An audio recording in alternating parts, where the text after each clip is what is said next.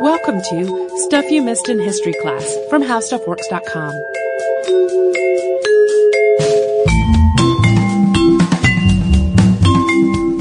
Hello and welcome to the podcast. I'm Tracy V. Wilson. And I'm Holly Fry. Today's podcast was originally supposed to be about Aphra Behn.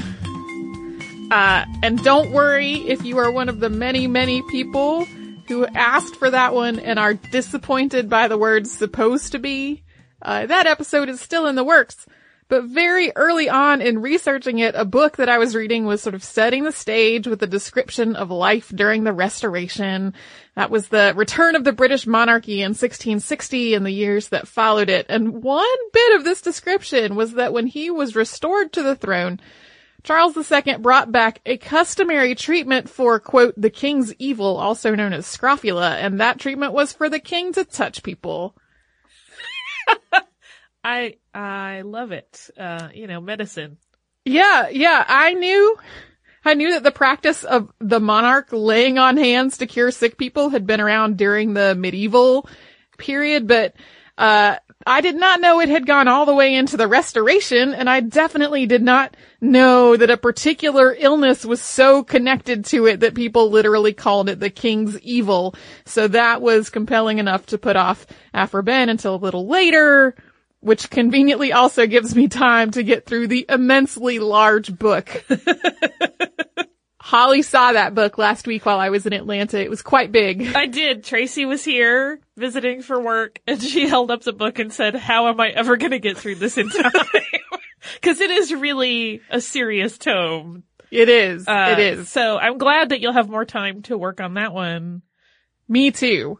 Because I was having that moment where like when you're in, in middle school and you put off your paper to the last minute, except I didn't put off the paper till the last minute. I just didn't realize until I got into it how colossal the research was. I like how you think that's a middle school thing and not say a in your forties working thing. it could be that too.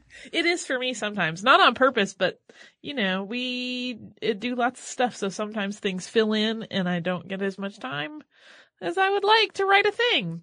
Um, but today we know that scrofula is caused by the same bacteria as tuberculosis, and tuberculosis has been around for at least 9,000 years. It is one of the oldest, if not the oldest, infectious diseases still existing on Earth. And most people are probably familiar with tuberculosis in its pulmonary form, which has also been known as consumption or phthisis. The huge list of historical figures who were either known or believed to have had pulmonary tuberculosis is huge. It includes people like John Keats, Elizabeth Barrett Browning, Emily Bronte, and many, many, many others. It's come up a lot in episodes of our show that Holly and I have worked on, including the history of the Grove Park Inn, Tarare, the New England vampire panic, Alan L. Hart, and then of course Selman Waksman and the development of streptomycin, which was the first drug successfully used to cure it. Scrofula, which comes from the Latin term for brood sow, is extrapulmonary tuberculosis, so it affects the body outside of the lungs. Specifically, it's an infection of the lymph nodes that's caused by tuberculosis. Although lymph nodes all over the body can be affected, in general, scrofula has been used to describe an infection in the neck. And when untreated, it causes swellings, sores, and sometimes abscesses, in particular around the lymph nodes at the top of the neck and under the jaw.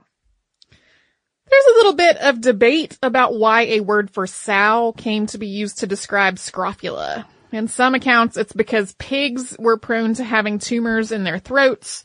In others, it's because scrofula makes your neck look thick and swollen like a pig's. Uh, Cassius Felix, who was writing in the year 447, said it looked, quote, just like the swollen neck of a sow. And some thought that it, maybe it was that the swellings and the sores brought on by scrofula looked like pigs themselves.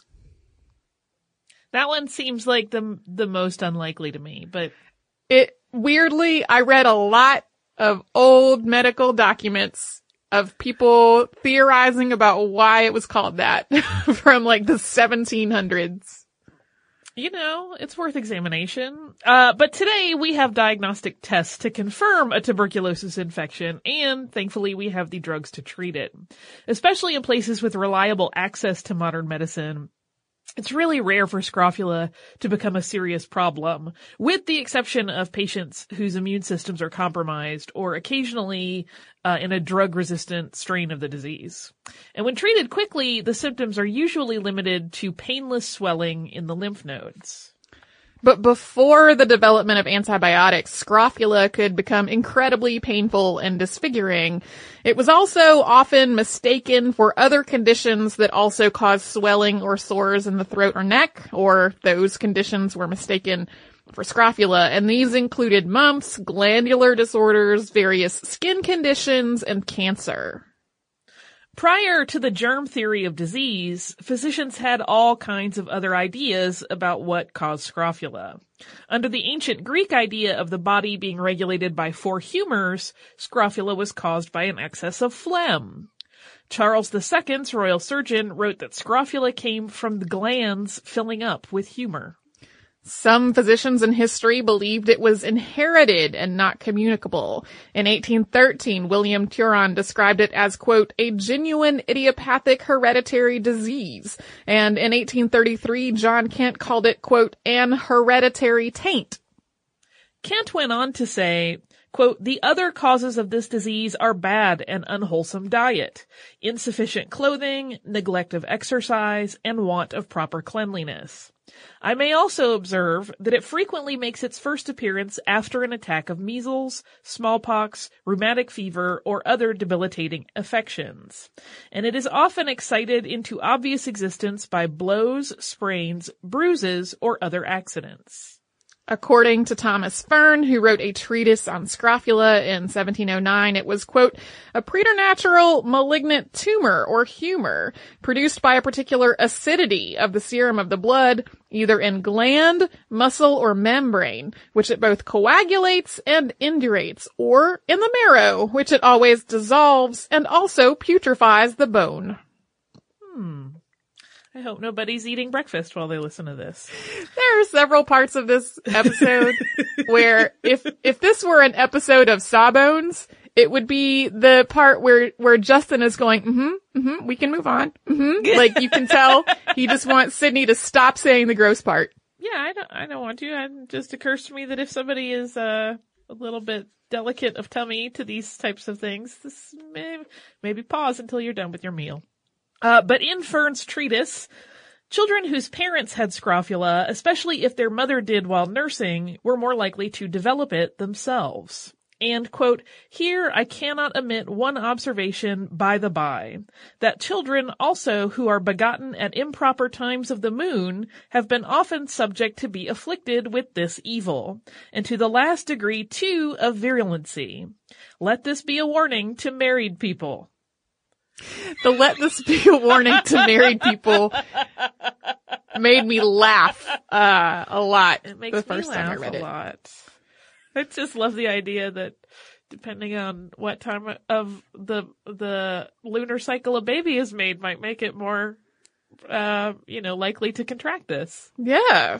Fern went on to list others who were more prone to scrofula, including people whose blood was naturally too acidic, children who had rickets, people who were generally weak, people whose bodies didn't have enough, quote, heat for good digestion, living in places with air that was too thin or too thick or was bad, uh, and also, quote, salt, sour, slimy meats or drinks. Not getting enough exercise, according to him, was yet another way you could develop scrofula. Okay, putrefying bone is not a problem, but slimy meats is like a, we're we're creeping up to the edge of my like copeability here. Um some physicians did conclude that scrofula and tuberculosis were related, even if all their other ideas about it were completely off base. John Kent, for example, who had named its cause, quote, an hereditary taint, also wrote that consumption was, quote, neither more nor less than scrofula of the lungs in an 1833 edition of a text on scrofula and cancer. But it wasn't until 1882 that medical science pinpointed the bacterial cause of tuberculosis and confirmed that scrofula was caused by the same thing. Even then, there were naysayers who argued that scrofula was unrelated and not transmissible. Over the centuries, a wide range of treatments were used to relieve scrofula, or try to. Uh, because the glands in question were usually in the neck, surgeries could be particularly dangerous, although some doctors did attempt them. While still in the world of four humor theory, t- treatments were often meant to balance the humors or drain excess through purgatives, diuretics, and bleeding.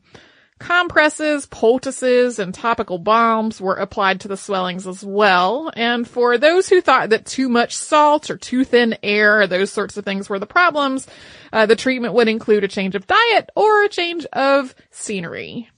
And we're going to talk about how scrofula came to be known as the king's evil that could be cured if the king touched it. Uh, but first we're going to pause for a little sponsor break.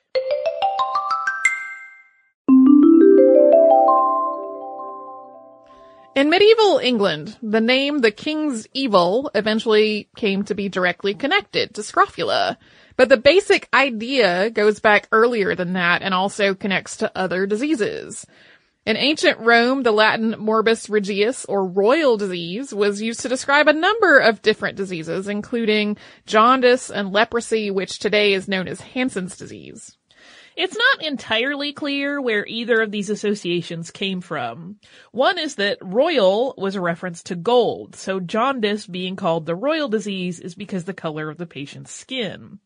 Another theory is that particular royal or noble families were prone to certain diseases.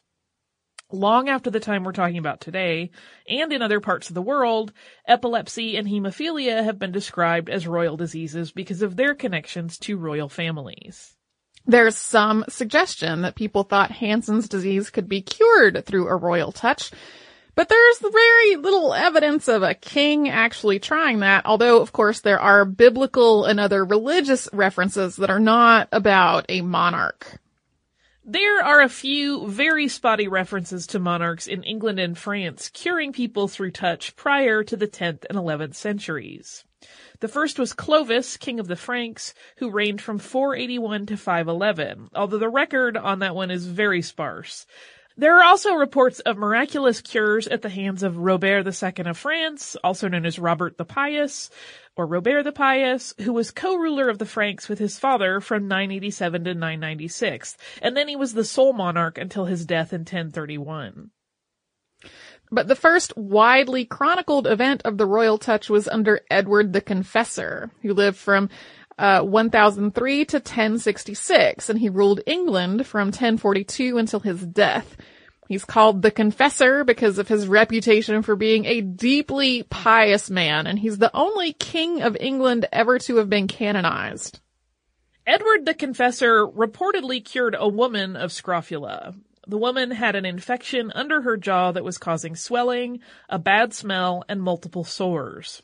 She had a dream that if the king washed her with water, she would be cured. So she went to the court and asked to be given an audience. This might sound odd to today's ears, but asking for an audience with the king for something like this at the time was definitely not unheard of.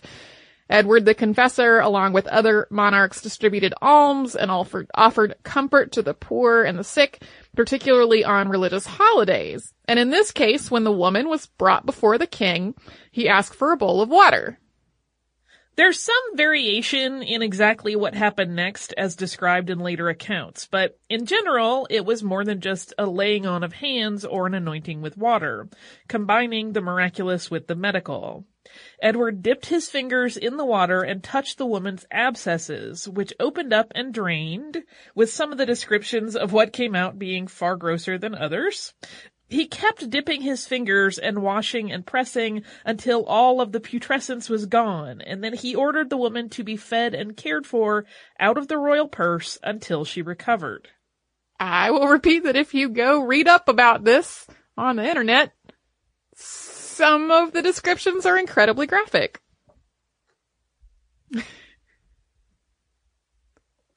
I originally had more graphic stuff in here, and then I was like, you know what? We're gonna read this at 10 o'clock in the morning when we're both a little, you know, still getting used to the day. Maybe this is a little too intense. I'm okay with the the abscess draining. I'm still back on slimy meat and being like, oh no. So there's some debate about whether uh, this woman's uh, symptoms were really scrofula or whether it was some other condition. But regardless, this one event solidified the connection between the king's evil and scrofula, and soon the royal ability to cure through touch was connected pretty much only to scrofula. Thomas Fern, whose treatise on scrofula we referenced in part one, wrote, quote, but I beg leave here to make one digression, by the way, about our English term for the struma or scrofula, as, it is, as it is now commonly called, the king's evil in everybody's mouth, before I begin to define what I have hitherto only been describing by name. And some writers think that this name was given to any scrofulous or strumous disease long before Edward the Confessor's time. But, however, all agree at least that from his reign it was called nothing else generally, and I may say vulgarly too, but the king's evil in England. Fern also wrote that the ability to heal it through touch was, quote, a particular gift to him at first, and to no body before him, as a singular reward of his holiness. And it was from there hereditary through the monarchy. At least according to this guy. This event also comes up in the work of Shakespeare in Act 4 of Macbeth.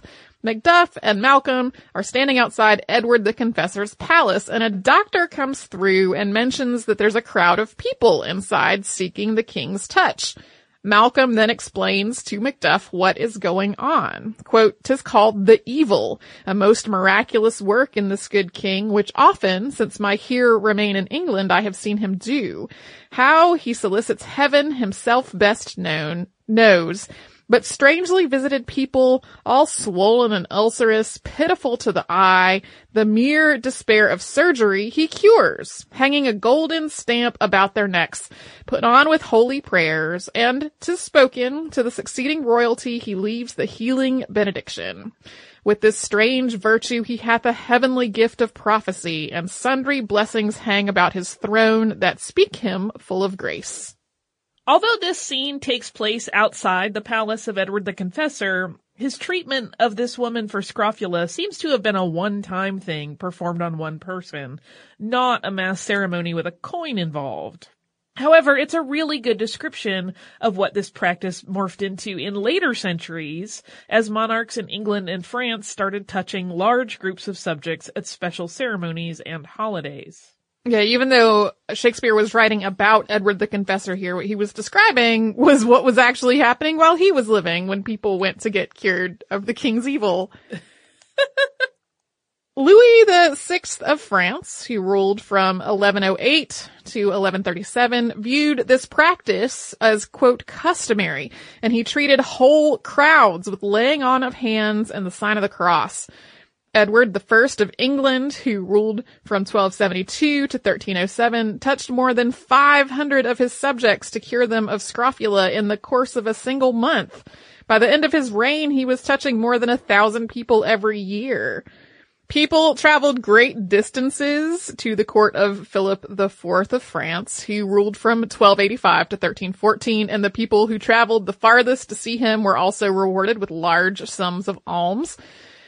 Henri IV of France, who ruled from 1589 to 1610, touched up to 1500 people in one single ceremony. I'm just gonna interject here. That seems like a bad public health move. That's, I was thinking about like the germs that, how did all of these monarchs not constantly become ill themselves? It's a great question. Um, because they were magical, clearly. Uh, it was Edward III of England who ruled from 1327 to 1377, who first started presenting those he touched with a coin, which was described in that passage that Tracy read from Macbeth. These coins became an ongoing practice, known as angels or touch pieces, and were sometimes strung through with a ribbon to be worn as a talisman. Edward III's father, Edward II, also started the practice of the monarch donating gold or silver on Good Friday, which would be made into cramp rings said to have healing powers. For the most part, the first few generations of this royal touch were viewed as an outward expression of the monarch's personal sanctity. And if the monarch didn't have a lot of personal sanctity, uh, the gift would go away. For example, Philip I was king of the Franks from 1060 to 1108, and he reportedly did practice the royal touch at first until he became too sinful for it to work for him. He wound up having the nickname Philip the Amorous. But that connection to personal piety shifted a little bit after the Protestant Reformation. And we're going to talk about that after we pause one more time for a sponsor break.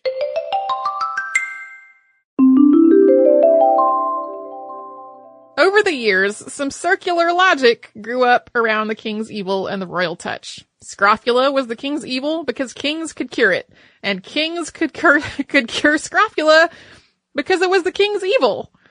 Following this same pattern, the monarch's practice of the royal touch started to be used as evidence of the monarch's legitimacy as the monarch if the monarch did this thing, clearly they were legitimately the monarch. It sounds a lot like the Lord of the Rings legend from Gondor about the hands of the king or the hands of a healer, and so shall the rightful king be known. This shows up especially in the post-Reformation reign of Queen Elizabeth I, who was queen from 1558 until her death in 1603. Her first attempts at the king's touch seemed reluctant. However, after Pope Pius V excommunicated her and declared her a pretended queen and a heretic, she revived the practice. In part because her detractors claimed that God had taken the gift away from her for her heresy. And in one account, a Catholic woman came to her and begged to be cured, and when Elizabeth's touch was successful, the woman announced that the papal bull was clearly null because God was still working through the queen. Today's episode of the podcast was inspired by this description of Charles II's revival of the practice during the Restoration. Under the reign of Charles II's father, Charles I, a form for healing at the hands of the king had become a part of the Book of Common Prayer. Charles I had also had touch piece coins minted that were dis- inscribed in Latin translated to quote, the love of the people is the king's protection. He got executed, so uh, apparently love was not enough protection for him. Charles I was king until he was executed for high treason and the monarchy was abolished. Oliver Cromwell then became Lord Protector of England, Ireland, and Scotland. Cromwell was not a king and did not practice the royal touch. But Charles II, while in exile, continued the practice in part as evidence of his place on the throne. When the monarchy was restored, Charles II's touch pieces were inscribed with the Latin for glory to God alone. John Evelyn wrote about Charles II's reinstatement of the practice of the royal touch after the restoration of the monarchy in his diary for July 6, 1660. Here's what it said. His Majesty began first to touch for the evil, according to custom, thus. His Majesty sitting under his state in the banqueting house, the surgeons caused the sick to be brought or led up to the throne, where they, kneeling, the king strokes their faces or cheeks with both his hands at once, at which instant a chaplain in his formalities says, quote, he has, he put his hands upon them and he healed them. This is said to everyone in particular. When they have all been touched, they come up again in the same order, and the other chaplain kneeling and having an angel, gold strung on white ribbon on his arm, delivers them one by one to his majesty, who puts them about the necks of the touched as they pass, while the first chaplain repeats, quote, this is the true light who came into the world. Then follows an epistle, at first a gospel with the, with the liturgy, prayers for the sick, with some alteration, lastly the blessing. Then the Lord Chamberlain and the comptroller of the household bring a basin, ewer, towel for his majesty to wash. Samuel Pepys wrote about it as well on April 13th of 1661, writing, quote, I went to the banquet house and there saw the king heal, the first time that I ever saw him do it, which he did with great gravity, and it seemed to me to be an ugly office and a simple one. Apparently Charles II also had to set up a system to keep people from coming back for seconds, basically. Charles II used the king's touch on 90,000 subjects between 1660 and 1682. He and his court also tried to put a stop to anyone else treating scrofula through the laying on of hands. Charles I had taken similar steps in his reign, and they had both also taken steps to keep people from coming back repeatedly. In 1637, a father and his seventh son were investigated for their use of the son's purported healing powers. A neighbor had had scrofula, and the child's grandmother had held the baby's hand up to the neighbor's neck, who had then reportedly been cured. Father and son went on to treat many more people, but were told to stop it. They were, however, spared further punishment, uh, because folks were basically afraid that their followers would, would be angered if they were treated too harshly. Similarly, Valentine Greatrakes, also known as the Stroker, had been a lieutenant in Oliver Cromwell's army, but went on to become something of a faith healer. In 1662, he was suddenly struck by the knowledge that he had the power to heal the king's evil. He started healing people with prayers and laying on of hands, and eventually his fame spread far enough that he was summoned before the court and ordered to stop. After repeated orders from increasingly more powerful figures within the church failed to get him to stop, the ecclesiastical court decided that they were risking the ire of his followers, and they gave up. He finally wound up being summoned to Whitehall to appear before Charles II, the results of which did not make it into the historical record. It's, it's, there are so many different ways that conversation could have gone because he and Charles II were both touching a whole lot of people to try to cure their scrofula. So it's, it's not 100% clear whether Charles II was like, dude, you gotta lay off. This is my territory. Or whether it was more like a meeting of the faith healers. Or maybe they touched each other, an event horizon opened up, and things got really crazy. no? so the idea of the royal touch as being evidence uh, for who was the legitimate ruler appeared once again during the Glorious Revolution and the Jacobite attempts to return the Stuarts to the throne. William III, also known as William of Orange, and his wife Mary became joint monarchs in 1689. William only perf- only performed the royal touch once, saying afterward, quote, God give you better health and more sense. Meanwhile, the exiled Stuarts, including Bonnie Prince Charlie, kept up the habit, and Queen Anne, last monarch of the House of Stuart, touched hundreds of subjects. One was writer Samuel Johnson, who she touched when he was just two years old. In the words of John Kent's 1833 treatise on scrofula, which we uh, read from earlier in the show, quote, it appears that Queen Anne was the last sovereign who practiced such a ridiculous and superstitious imposition. Anne's successor, George I, put an end to the practice in England after becoming king in 1714 because he thought it was just a superstition in France, the French Revolution put an end to the practice by overthrowing the monarchy in 1789. See what you did? Now we can't have the king's touch. uh, there is, of course, lots of debate about what was really going on here from both a medical and a religious sense. There were doctors and clergy alike who viewed the practice with a lot of skepticism. It wasn't like everybody believed that this was a legitimate healing practice. Uh, in spite of the fact that speaking out against the royal touch got at least one person convicted for treason. Much like all of the other people who were told to stop being faith healers with scrofula, uh, this guy was ultimately pardoned because they were afraid of angering his followers. One common cause of scrofula in medieval and early modern Europe was contracting a bovine form of tuberculosis through drinking contaminated milk. And this comes up a whole lot in modern treatments of this whole phenomenon. Uh, this form of the condition didn't typically lead to other symptoms of tuberculosis, and it often resolved itself, uh, later giving the patient a heightened immunity to pulmonary tuberculosis as well. So there are a lot of people who were like, maybe because so many people were getting this bovine form of tuberculosis through contaminated milk, and then it was resolving coincidentally after the monarch touched them. Maybe that explains it all. But that's really not, uh, really not quite an adequate explanation for something that went on for that many centuries. It's a very long time and thousands of people.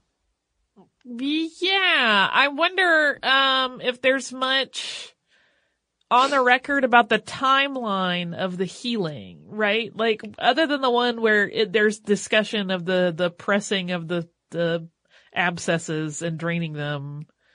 You know, it's is it as though people magically walked away with unswollen necks and were instantly healed according to the record, or is it a case where it probably was just it running its course? And they're like, the king touched me three weeks ago and I feel much better now. Yeah. Or people selectively remembering the people who got better, Right. uh, and not remembering the folks who didn't. Uh, like I said at the top of the show, I knew that this was a thing among medieval monarchs. I had no idea that it continued on and on and on all the way till the French Revolution. That's just, uh, threw me for a little bit of a loop. Hey, if you liked today's episode of our show, you might also like a podcast I love a whole lot called Sawbones. Sawbones is a show about medical history that is not medical advice fun. or opinion. It is very fun. Uh, by Justin and Dr. Sydnee McElroy. Um, really it's Dr. Sydnee Mal- McElroy who is the doctor and Justin is kind of her comedic foil. I love them. So yeah, this month you may notice uh, on the internet there are a lot of podcasts talking about trying other podcasts. It is a uh, a rising tide lifts all boat kind of initiative called Trypod. I said all boat as in we're all in the same one, which we kind of are. uh, so we will on our uh, Twitter, uh, we will tweet out a little bit about Sawbones with the hashtag trypod. You can learn more about them. Check out their show. I really, really enjoy it. They have done a lot of stuff that is both very funny, very informative, sometimes very gross, which is when Justin is like, mm-hmm, mm-hmm, mm-hmm. Yeah. Uh, and you also can participate in all of this. You can tell your friends about podcasts you enjoy and hashtag them trypod so folks can find all of these cool recommendations in one place. How about some listener mail, Tracy? I do have listener mail. First, I'm going to thank you. I'm going to thank listener Nicole who sent us a card and a postcard and some Laura Secord chocolates. I ate them. They were delicious. uh, thanks. So thank you so much for sending them. And then I also have uh, an actual email. Uh, and this is from Renee, and Renee is, has written about Executive Order 9066 and the internment of Japanese Americans during World War II. Renee says, hello, Tracy and Holly. I'm finally writing in to share an interesting family story that connects to the recent podcast on Japanese internment. Growing up, my grandfather always told my dad, if anyone asks what you are or where you're from, tell them you're an American. We, my father, my brother, and myself assumed that my grandfather insisted on being called an American because of the discrimination he faced as a Mexican American mechanical engineer in the 1950s. Many of the companies that hired him only did so because his white colleagues vouched for him. It was not until about 10 years ago that my family learned that my paternal grandfather was half Mexican and half Japanese. We were shocked, to say the least. My father spent the first 50 years of his life thinking that his family ancestry was Mexican and German, the German ancestry coming from his mother's side. In addition to this astonishment, my father and I learned more about our family history at my great uncle's 100th birthday. There, my father and I spoke with family members about this secret of being Japanese. We learned that during World War II, the family had changed their surname. For the sake of privacy, it was originally a hyphenated surname that contained a part that's recognizably Mexican and a part that's re- recognizably Japanese, and they changed it to just being the part that is more Mexican in origin. Additionally, the family story goes that the Mexican mother and her 10 children were actually taken to a processing center to be sent to a concentration camp. However, the mother and children lived in a Mexican neighborhood in Los Angeles, and the Japanese father was deceased long before the war.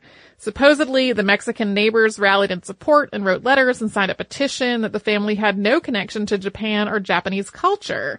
After this, the family was released from custody and returned to their Mexican enclave and changed their last name. My grandfather and one of his brothers went on to serve in World War II. Then my grandfather was the only one to see combat. And then she goes on to talk about his being wounded and sent back into the field. Uh, and then his medical discharge papers are clearly stamped with race, Mexican. I apologize for the drawn out anecdote. However, I'm fascinated by the story of a mixed race family during World War II. I haven't verified the story of being taken to a processing center and their eventual re- release.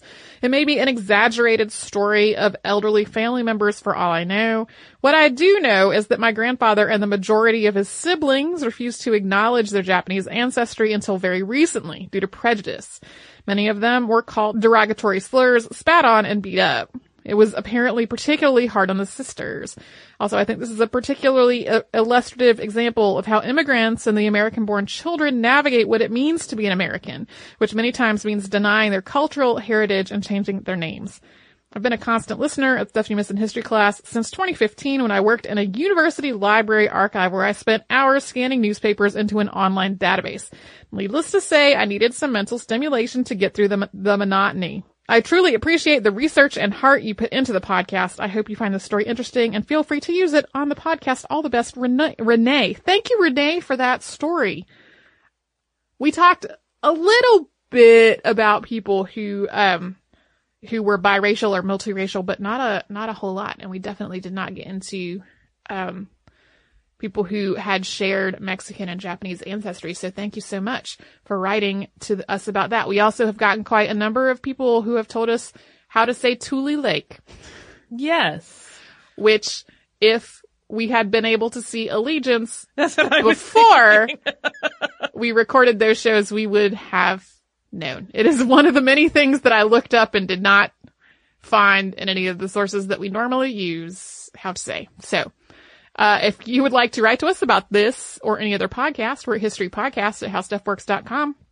We're also on Facebook at facebook.com slash History and on Twitter at History. Our Tumblr is missedinhistory.tumblr.com. We're on Pinterest at pinterest.com slash History and our Instagram is History. Uh, one more time, if you want to try out some new podcasts, recommend some new podcasts to folks, hashtag them trypod. Uh, and check out Sawbones. I super enjoy them. And we should say that is T R Y P O D. Yep, T-R-Y-P-O-D. You can come to our parent company's website, which is howstuffworks.com, to find out all kinds of information about strange medical conditions from the past, weird practices that used to be classified as medicine, but aren't anymore, and you can come to our website, which is missedinhistory.com, and you will find an archive of every episode we have ever done, which is searchable, and you will also find our show notes for the episodes Holly and I have done. So you can do all that and a whole lot more at howstuffworks.com or missedinhistory.com.